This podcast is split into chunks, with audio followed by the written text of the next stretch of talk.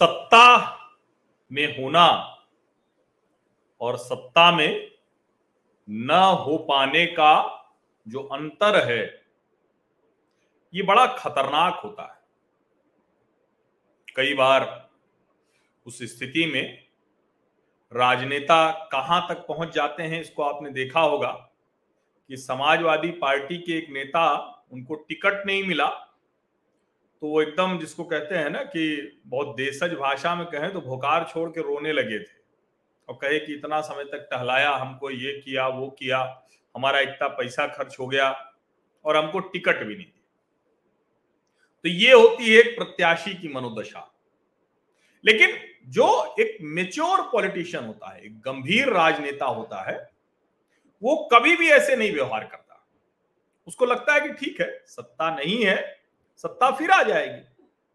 सत्ता हम जनता का भरोसा धीरे धीरे पाएँगे, हासिल करेंगे और फिर से हम सत्ता में आ जाएँगे। दूसरा, सामने वाले का भरोसा धीरे धीरे टूटेगा भी तो। सत्ता में रहते सब कुछ पूरा कर पाना, जनता की मांग को, उम्मीदों को, ये लगभग असंभव होता है। तो हम उससे बेहतर का वादा करेंगे, सपना दिखाएँगे और हम आ जाएँगे, फिर से जनता हमें चुन लेगी। तो मेच्योर पॉलिटिशियन गंभीर राजनेता ऐसे सोचता है। लेकिन जब आपको अपने ऊपर भरोसा खत्म होने लगता है, जब अपने ऊपर से भरोसा एकदम खत्म होने लगता है, आपको लगता है कि अरे, ये तो गया। पाँच साल सत्ता से बाहर रहे, पाँच साल और रहना पड़ेगा क्या? तो क्या होता है? तो कोई भी नेता अखिलेश यादव बन जाता है। नमस्कार। मेरे सामाजिक परिवार के सभी सदस्यों को यथोचित अभिवादन। राम राम। एग्जिट पोल्स आए। एग्जिट पोल से पहले हम जैसे लोग जो पत्रकार हैं, राजनीतिक विश्लेषण करते हैं, उन्होंने अपना भी अनुमान जारी किया। और अभी एग्जिट पोल आ गए तो टीवी चैनलों ने बाकायदा उसको दिखाया। उन जो एग्जिट पोल्स हैं, उसके आधार पर उत्तर प्रदेश में भारतीय जनता पार्टी की सरकार बनती दिख रही है। अलग अलग चैनल हैं और अलग अलग एजेंसीज हैं तो वो उसी हिसाब से बता रहे हैं। लेकिन ज़्यादातर का ये मानना है कि सरकार भारतीय जनता पार्टी की आ रही अब उन्होंने सर्वे किया है, उनकी बड़ी एजेंसीज हैं। उन्होंने बाकायदा साल साल भर लोगों से पूछा है उन्होंने वहाँ जिन जिन आधार पर मत पड़े हैं, उसको समझने की कोशिश की, यानी बड़ी मेहनत करके वो ये बताते हैं। अब किसी का सही हो सकता है, किसी का गलत हो सकता है। कोई एग्जिट पोल और सर्वे करने वाला आदमी पूरी ईमानदारी से काम करता है, कोई कुछ उसमें घालमेल करता हो। लेकिन घालमेल मुझे लगता है कि ओपिनियन पोल तक तो आरोप आप लगा सकते हैं कि चलो ठीक है भाई ओपिनियन पोल पे आरोप लगाया आपने कि माहौल बना रहे हैं किसी पार्टी के लिए। हवा तैयार कर रहे हैं। लेकिन एग्जिट पोल्स के ज़रिए भला कोई क्यों अपनी विश्वसनीयता 24, 48, बहत्तर घंटे में खो देना चाहेगा?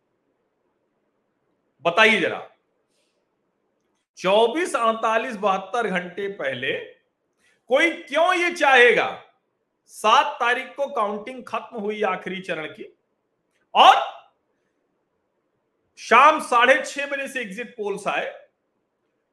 रात नौ, दस, ग्यारह बजे तक एकदम जिसको कहते हैं कि लोगों ने अपना चर्चा की, बातचीत की। और उसके बाद आप अचानक कहने लगते हैं कि नहीं नहीं, ये सारा एग्जिट पोल बेकार है, फिर आप उसी पे आ जाते हैं कि पूरी तरह से सब ईवीएम करता है, नेता का तो कोई मतलब नहीं यानी ये कहते हुए अखिलेश यादव खुद को भी डिमीन कर रहे हैं। अपनी भी इज़्ज़त नीचे ले जा रहे हैं। अब हालाँकि उनके जितने आरोप थे, उस सब का जवाब चुनाव आयोग ने दे दिया है।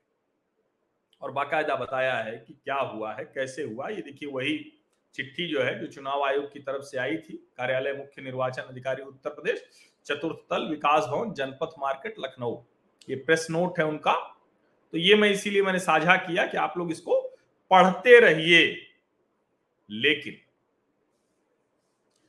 आपको ये पता है क्या कि इतने बड़े मोमेंटम के बाद, और मैं बार बार कह रहा हूँ, देखिए, अब तो हमें जो कहना था, वो मैंने सात चरण तक ही कह दिया। अब क्या कहना? अब तो एग्जिट पोल आए हैं एग्जिट पोल पर बात करेंगे।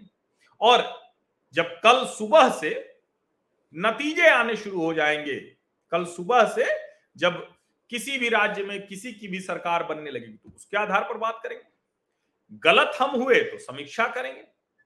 पार्टियाँ गलत हो तो उनको अपने कार्यकर्ताओं में भरोसा भरने की कोशिश करनी चाहिए। लेकिन आपको अगर पहले से ही पता लग जाए, जो मैं कहता हूँ कि किसी भी एग्जिट पोल किसी भी पत्रकार, किसी भी विश्लेषक, किसी से भी ज़्यादा नेता को पता होता है कि आखिर क्या हो रहा है, उसके पास कितने लोग हैं, उसका भरोसा कितने लोगों का हो रहा है? और मैंने जो कहा ना कि लगभग अखिलेश यादव ये मान चुके हैं कि हार हो गई उनकी। अब जीत जाएँगे तो कहेंगे कि नहीं नहीं, देखिए सब ठीक है। और हार जाएँगे तो कहेंगे, देखिए हम तो कह ही रहे थे। जिस दो ट्रक पकड़ने की बात कर रहे हैं, दो ट्रक ऐसे कह रहे हैं जैसे कोई कुछ ट्रक में भर के कुछ और जा रहा था, कुछ उस तरह से बात कर रहे हैं। भैया, वो बहुत स्पष्ट है कि पूरे प्रदेश में और सभी राज्यों में इसी तरह से चुनाव आयोग प्रशिक्षण के लिए मशीनें ले जाता है। जो ईवीएम होती है, उसकी इतनी बार चेकिंग होती है, मतदान स्थल पर स्थल पर लाने पर, लाने के पहले, लाने के बाद, वोटिंग शुरू होने के पहले, सभी एजेंट के सामने, वोटिंग चलते वक्त, वोटिंग के बाद, स्ट्रांग रूम में जब जमा होती है तो उस वक्त भी सबके बूथ एजेंट होते हैं, प्रत्याशी होते हैं सबके सब लोग देखते हैं। थ्री लेयर सिक्योरिटी होती है। ट्वेंटी फोर सेवन सीसीटीवी होता है। यानी कहीं कोई गुंजाइश नहीं होती है। लेकिन 2019 में भी यही किया और अब 2014 में कर रहे हैं। लेकिन कुछ जो आंकड़े हैं, वो बहुत ज़्यादा अखिलेश यादव को ठीक से देखना चाहिए। नहीं तो मैं जो कह रहा हूँ ना कि अखिलेश यादव जो कर रहे हैं, इस बार बना भरोसा भी खो रहे हैं। तो किसी ने मुझे लिखा कि उनको कौन भरोसा करता है?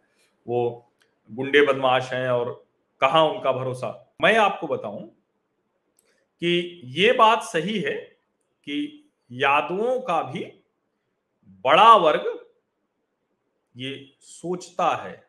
उसको कई बार ये लगता है। और देखिए, ये बात ठीक है कि यादवों को बहुत एक जातीय हिस्सेदारी के तौर पर मुलायम सिंह यादव ने बहुत कुछ दिया है। और उनका उनके साथ खड़ा होना गलत कतई नहीं लेकिन आप यादवों को भी दिन रात सिर्फ़ लड़ाई में ही कर दोगे, सड़क पे उतार दोगे, अराजकता कर दोगे हल्ला बोल वाला जहाँ आप इलाहाबाद उच्च न्यायालय में भी घुस गए थे। अखबारों को आपने फूक दिया था। अब आप कह सकते हैं कि भाई आपके पक्ष में नहीं है तो भाजपा का प्रचार कर रहा है, लेकिन इसका एक दूसरा पहलू भी तो है। तो ऐसे तो जो जो भी सपा के पक्ष में बात कर रहे हैं या कांग्रेस के पक्ष में बात कर रहे हैं या बसपा के पक्ष में बात कर रहे हैं तो जो दूसरी पार्टी है वो अपने कार्यकर्ताओं को कहें कि ये भी प्रचार कर रहा है, इसको भी पीटो। ये जो मानसिकता है, ये नेता का भरोसा धीरे धीरे खत्म करती जाती है। कम होना शुरू होता है, खत्म होते तक जाता है। अब इसी में जरा एक बात और समझिए। जब आप ये सब कर रहे हैं तो पार्टी जब शुरू हुई थी, जिस तरह की स्थितियाँ थी उत्तर प्रदेश में और आज क्या है? आज यादव बहुत स्ट्रांग है।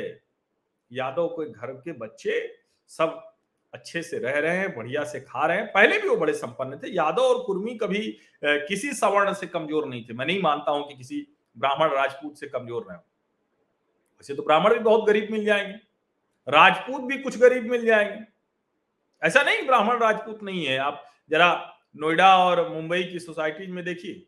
सिक्योरिटी एजेंसीज में पता कीजिए कितने ब्राह्मण राजपूत भूमियार काम कर रहे हैं। ये आपको मिलेगा। हाँ वहाँ वैश्य और कायस्थ नहीं मिलते हैं, क्योंकि वो ज़्यादातर काम धंधा, पढ़ाई लिखाई दूसरी तरफ़ चले जाते हैं। लेकिन ये मिलते हैं। तो ये कहना कि कोई यादव और कुर्मी ऐसे तो ये ऐसा है नहीं। इसको जरा समझिए, बहुत सच्चाई है, मेरे आसपास सब तरह के लोग हैं। ठीक है, मैं ब्राह्मण हूँ तो मेरे जो नात रिश्तेदार हैं, आसपास हैं, वो ज़्यादातर लोग ब्राह्मण ही हैं। ये सही है।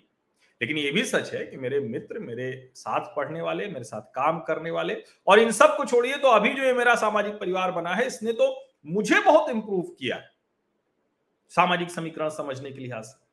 अब मुझे अगर ये जो बमुश्किल छोटा सा करीब तीन लाख का सामाजिक परिवार कहें, इसने मुझे इतना सुधार दिया तो ये लोग जो इतने वोट पाते हैं, इतनी बड़ी पार्टी चलाते हैं वो क्यों नहीं सुधरते? हैं उनके अंदर कोई सोशल जो कहें कि सामाजिक समझ जो होती है, वो बढ़ती क्यों नहीं है?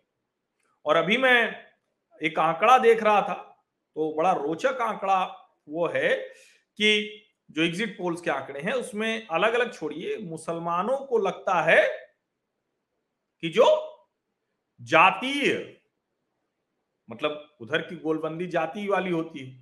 मुसलमानों को लगता है कि वो जाति गोलबंदी अपनी जगह। हम अखिलेश यादव को सबसे ऊपर देखते हैं, लेकिन उसके साथ क्या हमें दिख रहा है? कांग्रेस बढ़ रही है, बसपा घट रही है। लेकिन कमाल की बात ये कि समाजवादी पार्टी पर मुसलमानों का भरोसा उस तरह से नहीं हुआ जो उनके पिताजी के समय में। मैं टाइम्स नाउ पर था अभी तो मुस्लिम वाला इक्वेशन देख रहा था। तो उसमें करीब 45 छियालीस मुसलमान 100 में छियालीस वो दे रहा है सपा लेकिन 18 18 प्रतिशत के करीब कांग्रेस और अदर्स हैं। 18 18 प्रतिशत के करीब। अब आप सोचिए कि कितना कंफ्यूजन है, कितना ज़्यादा वो जिसको कहते हैं ना कि देखिए, एक चीज़ सुनिए, मैं थोड़ा सा ये कह देना चाहता हूँ, आप सभी लोग सुन लें। मैं जातीय विभाजन में भरोसा नहीं करता हूँ। मुझे जातीय विभाजन सबसे खराब चीज़ लगती है। किसी भी जाति को लेकर कोई गलत टिप्पणी ठीक नहीं। मैं जब जातीय आधार पर विश्लेषण करता हूँ तो उसके पीछे वजह यह है कि इस तरह से वोटिंग होती है, इस तरह से चीज़ें होती हैं। इस तरह से लोग सोचते हैं। जैसे मैं कहता हूँ, कोई सवर्ण जाति नहीं होती। अगर सवर्ण जाति होती तो राजपूत ब्राह्मण क्यों लड़ते रहते हैं? क्यों लड़ते रहते हैं? कई हिस्सों में भूमिहार अलग लड़ते रहते हैं। कई हिस्सों में इस तरह से मतलब संघर्ष चलता है। अगर ये जो ओबीसी होते हैं, अदर बैकवर्ड, अति पिछड़ा पिछड़ा, ये अगर कोई जाति होती तो फिर यादव कुर्मी क्यों लड़ते हैं? फिर पाल, निषाद राजभर, सैथवार दुसाद मुसहर, बढ़ई, नाई, लोहार, कुहार, ऐसे मतलब कहते चले जाइए। ये सब क्यों लड़ते हैं? दरअसल ये कहें कि एक सामाजिक जातीय पहचान थी। अब वो बहुत हद तक टूट रही है। अब ऐसा तो नहीं होगा कि जो शहर में रह रहा है वो उसी तरह से, कोई उस तरह की बस्ती भी अब नहीं होती गाँव जैसी।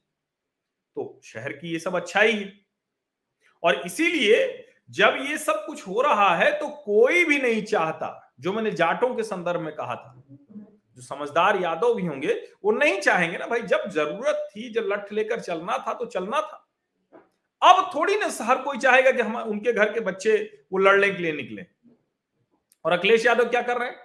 कह रहे हैं, अब जनता को क्रांति करनी पड़ेगी। यानी अगर अखिलेश यादव को सत्ता न मिले तो जनता को क्रांति करनी चाहिए। अखिलेश यादव को सत्ता नहीं मिले तो जनता को क्रांति करनी चाहिए। ये विचार किस तरह का सोचिए। जैसे नक्सली कहते हैं ना, अगर उनको आप सत्ता दे दीजिए, उनके हिसाब से काम चलने दीजिए, तब तो कोई दिक्कत नहीं। लेकिन अगर उनको सत्ता नहीं मिली नक्सलियों को तो वो कहते हैं, बंदूक की नली से क्रांति, बंदूक की गोली जो है, वो क्रांति करेगी। और यही जिसको कहे ना कि लोगों को एक बहुत लंबे समय तक भ्रम रहा कि कम्युनिस्ट जो है, वो बड़े लोकतांत्रिक हैं, बड़े सरोकारी हैं। लेकिन यही जो है, जब धीरे धीरे लोगों के सामने आया तो उन्होंने समझा कि ये तो पूरी तरह से एक तानाशाही विचारधारा है। जहाँ भी रही, दुनिया भर में जहाँ भी रही है सिर्फ़ और सिर्फ़ तानाशाही।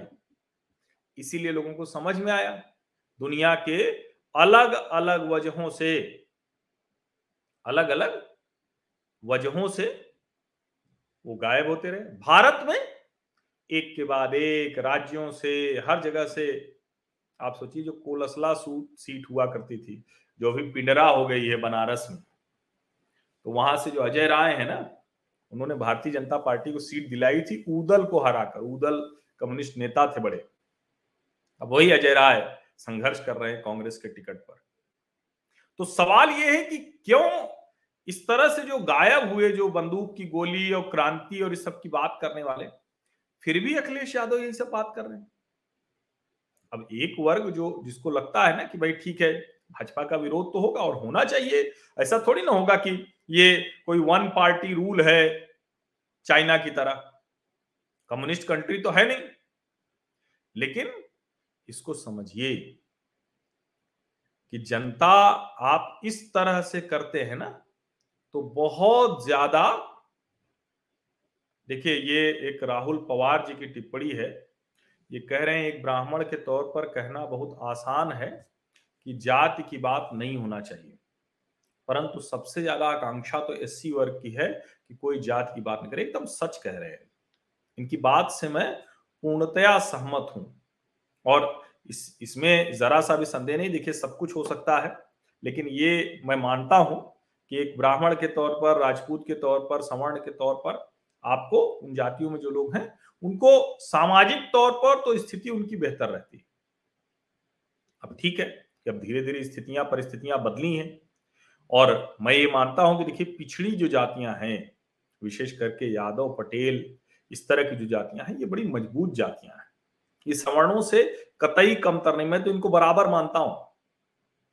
और अभी जो स्थिति है अच्छा ये बालकृष्ण शर्मा जी कह रहे हैं कि आपकी हिंदी कठिन है प्लीज़ गिव इंग्लिश इक्विवेलेंट अब सर, ये थोड़ा सा, और मेरी अंग्रेज़ी बहुत अच्छी नहीं। अंग्रेज़ी बोलूँगा तो आप कहेंगे कि इससे अच्छा हिंदी में ही बात करो। अगर बहुत अच्छी होती तो ज़रूर बात करता, लेकिन दूसरी एक बात है मुझे लगता है कि इतनी तो कठिन हिंदी में नहीं बोलता हूँ। मैं तो बड़ी समझ में आने वाली भाषा बात करता हूँ। बहुत समझ में आने वाली भाषा। तो मुझे लगता है कि ये आप अगर देखेंगे तो आ, मतलब मेरी हिंदी सुनते हुए समझ में आ जाएगी। कहीं आपको लग रहा है कि कोई बहुत कठिन है तो आप मुझे बताइए मैं कोशिश करूँगा उसको ठीक करने और अखिलेश यादव जब आरोप लगा रहे थे तो देखिए, महावीर चौधरी जी कह रहे हैं 2017 में डीएम, एसडीएम, एसपी, एसएसपी पर अखिलेश के नियंत्रण थे, तब ईवीएम को हैक क्यों नहीं की? ये सवाल नहीं, इससे बड़ा सवाल है। वो बनारस के जिस डीएम के ऊपर आरोप लगा रहे हैं तो उस डीएम को भाई आप बताइए कि आप कह रहे हैं कि आपने भी ट्रेनिंग दी थी, पहली पोस्टिंग दी थी। ट्रेनिंग क्या? पहली पोस्टिंग दी थी। तो आपके भी अंदर वो था। आप मुख्यमंत्री थे, लेकिन आप इस तरह से बात करते हैं। डीएम डीएम, ए पुलिस ए पुलिस। क्या कहना चाह रहे हैं आप?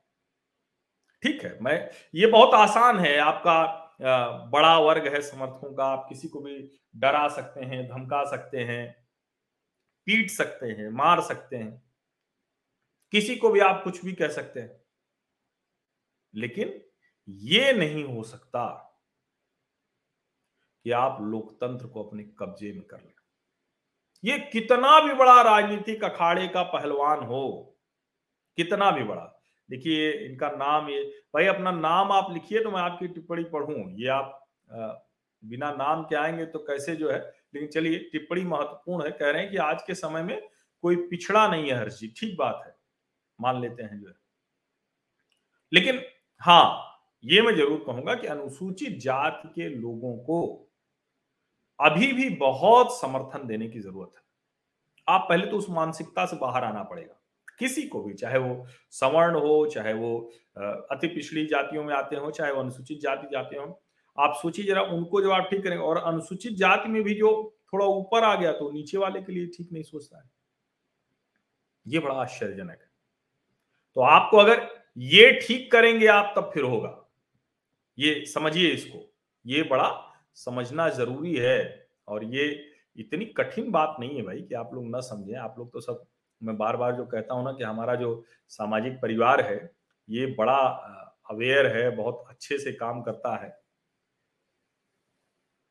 देखिए ये ये जो वाई के वाई नाम से है, कह रहे हैं कि Yogi from Melbourne sir like we have so much trust on Modi ji because somewhere we feel he is right in the same way do the people of Delhi and Punjab may think same of AK that's why such majority बिल्कुल ठीक बात करें आपने, बहुत महत्वपूर्ण बात कही। अरविंद केजरीवाल पर भी एक बड़ा वर्ग है, जो भरोसा। अच्छा भाई, ये जो भी है आप, मैं बहुत देर से सोच रहा था अगर आप ये आप ये जो यादों पर आप ये टिप्पणी कर रहे हैं, अगर आप ये तुरंत नहीं हटा लेंगे तो मुझे आपको मजबूरन हटाना पड़ेगा। ये मैं आपसे निवेदन कर रहा हूँ, मैं किसी के भी प्रति जातीय विद्वेश की, जातीय वैमनस्य की टिप्पणी बर्दाश्त नहीं करता हूँ। तो या तो हटा लीजिए या आप दोबारा मत कीजिएगा, नहीं तो मुझे आपको आउट करना पड़ेगा। और देखिए, जो लोग बहुत एग्रेसिव भी हैं, अब वो भाई इस तरह से नहीं बात करते हैं उस तरह से लड़ना नहीं चाहते। वो चाहे जाट हो, चाहे यादव हो, चाहे पटेल हो, कोई भी, चाहे निषाद हो, चाहे राजभर हो, ऐसा नहीं हो सकता ना कि आप उनको सड़कों पर उतार कर अपनी सत्ता चाहते हो। तो जाति है, जाति सच्चाई है, उस पर समीक्षा भी होगी, विश्लेषण भी होगा। लेकिन उनको लड़ाने के लिए नहीं, सबको अपना अपना हिस्सा देने के लिए। ये आप समझिए, ये बड़ा महत्वपूर्ण है। और इसीलिए अखिलेश यादव अगर ये बात समझेंगे, अगर ये बात समझेंगे तो आगे वो शायद नेता के तौर पर सरवाइव करेंगे। देखिए, अब एक छोटी सी बात, सारे एग्जिट पोल ये भी तो कह रहे हैं कि अखिलेश यादव की सीटें बढ़ रही सारे एग्जिट पोल ये भी तो कह रहे हैं कि भारतीय जनता पार्टी कम हो सकती है। और उसके बाद आप अराजकता फैलाने पर लग गए। उसके बाद आप एकदम से जिसको कहते हैं ना कि इस अंदाज में आ गए कि आपके कार्यकर्ता गुंडागर्दी पर आमादा हो जाएँगे। ये समझिए, आपको नेता के तौर पर आप मुख्यमंत्री रहे हैं, आपके घर परिवार में तो सत्ता ही सत्ता थी भाई, पूरी तरह से डूबे हुए हैं, सत्ता की चाशनी आप चाट रहे हैं। उसी में चाट कर रहे हैं, उसी में आप नहा धो रहे हैं, सब कुछ कर रहे हैं। आप सोचिए, ये जनता देख रही है। ऐसा नहीं है कि जनता आँख मूंदे नहीं बैठी है। और द कश्मीर फाइल्स में मैं बार बार इसलिए भी ज़िक्र करता हूँ कि परसों आ जाएगी द कश्मीर फाइल्स, देखिएगा ज़रूर। सिनेमा हॉल में जाकर देखिएगा। बहुत शानदार फ़िल्म है। मैं आपको उसकी कहानी नहीं बता सकता, क्योंकि प्रीमियर हमने देखा है, लेकिन कहानी नहीं बताना है। तो कहानी आप देख लेंगे तो ठीक, लेकिन जाके देखिए ज़रूर, बहुत महत्वपूर्ण फ़िल्म है। उसमें एक डायलॉग है कि भाई, दूरदर्शन भरी तो था, और न टीवी था, न कुछ था, रहा होता तो शायद हमको याद रहता। तो फिर जवाब आया कि चौरासी के वक्त भी तो नहीं था, सैतालीस के वक्त भी तो नहीं था। तो सच यही है कि ये भी सच है कि भाई उस वक्त भी नहीं था, लेकिन उनको लोगों ने याद कराया, याद रखा, कश्मीर के लोगों को नहीं याद रखा। ये समझिए। और इसीलिए जब विमर्श बनाने की बात होती है तो विमर्श बनाना मैं कई बार कहता हूँ, ये फ्रेज में देता हूँ, मेरा अपना है ये, कहीं से मैंने लिया नहीं है, कि narrative building is a continuous process और उसमें कंसिस्टेंसी होनी चाहिए। ऐसा नहीं हुआ कि एक बार आपने बना लिया तो वो चलता रहेगा चलता रहेगा चलता रहेगा। तो ये सोचिए, ये बड़ा महत्वपूर्ण है। देखिए, मैं इसीलिए कहता हूँ, हमारा सामाजिक परिवार ना, वो देखिए, वो माफ़ी मांग रहे हैं। उन्होंने लिखा जो टिप्पणी कर रहे थे, उन्होंने लिखा माफ़ी चाहता हूँ सर, लेकिन ये जाति भावना का शिकार मैं खुद रहा हूँ। देखिए, जाति भावना हम सबके अंदर होती है। इसी से ऊपर उठना धीरे धीरे खत्म हो जाएगी खत्म हो गई है ये तो बिल्कुल फालतू की बात है। लेकिन आदर्श स्थिति की तरफ़ हम बढ़ सकते हैं। अगर पढ़ लिख रहे हैं हमारे घर में परिवार है बच्चे हैं एक तरह से बात करते हैं तो फिर आप क्यों इस तरह सोचते हैं? इससे धीरे धीरे अगर आप ऊपर उठ पाएँगे और बड़ा अच्छा है मुझे अच्छा लगा कि इन्होंने माफ़ी मांगी ठीक है जाति भावना कहीं आपकी यादों से कुछ हुई होगी तो ये हो जाता है भाई। ऐसा थोड़ी ना है कि बहुत लोग जो है आ, मतलब मुझे सीए के समय में बहुत से लोगों ने गाली दी, लेकिन बहुत से लोगों ने माफ़ी भी मांगी। और मुझे तो वो याद है दो मुस्लिम बच्चों का कि उन्होंने मुझे गालियाँ दी थी और बाद में क्षमा मांगते हुए कहा कि देखिए, हमने आपका चैनल भी सब्सक्राइब किया था, गालियाँ भी दी थी, लेकिन सही आप निकले तो आपकी बात लगा कि नहीं, आप भाजपा प्रचार नहीं कर रहे मेरा यह मानना है कि सही, गलत सब कोई भी हो सकता है। लेकिन जानबूझकर गलत को सही बताने की कोशिश करना प्रोपागेंडा करना। दैट इज़ रॉन्ग और अगर आप जितनी जिम्मेदार जगह है, भाई जैसे कोई व्यक्ति है मैं अपने कमरे में, अपने घर में, अपने घर परिवार में बोल रहा हूँ, झूठ बोल रहा हूँ तो अपने पत्नी बच्चों पर असर डालूँगा। थोड़ा और आगे अपने समाज पर डालूँगा, अपने घर परिवार नाते रिश्तेदार लेकिन मैं यूट्यूब पर बोल रहा हूँ, मैं टीवी चैनल पर बोल रहा हूँ तो मेरा विश्लेषण कुछ हो सकता है। हो सकता है कि मैं देख रहा हूँ जो मुझे दूसरा वाला नहीं दिख रहा हो, ये हो सकता है। लेकिन मैं जानबूझकर लोगों को गलत दिखाने की कोशिश कर रहा हूँ। दैट इज़ रॉन्ग और मैं तो कम से कम ये नहीं करता हूँ। ये बेईमानी मुझसे नहीं हो सकती है। ये बेईमानी जिस दिन करने लगूँगा, उस दिन ये यूट्यूब चैनल बंद कर दूँगा। गलती से भी ये मेरे मन में आया था। और इसीलिए मैं कहता हूँ कि देखिए, यहाँ किसी का एजेंडा नहीं चलेगा, सार्थक सकारात्मक विमर्श तो विमर्श यही है। और आपको मैं बताऊँ, जब भारतीय जनता पार्टी भी एक समय में अपने आप को सुधारने को नहीं कर रही थी, अडवाणी जी जहाँ थे वहीं थम गए थे और कहने लगे थे कि ईवीएम में गड़बड़ है ईवीएम में गड़बड़ है। क्या हुआ भैया? ईवीएम में गड़बड़ थी अगर, सरकार तो उन्हीं की थी तो कैसे फिर सरकार बदल गई?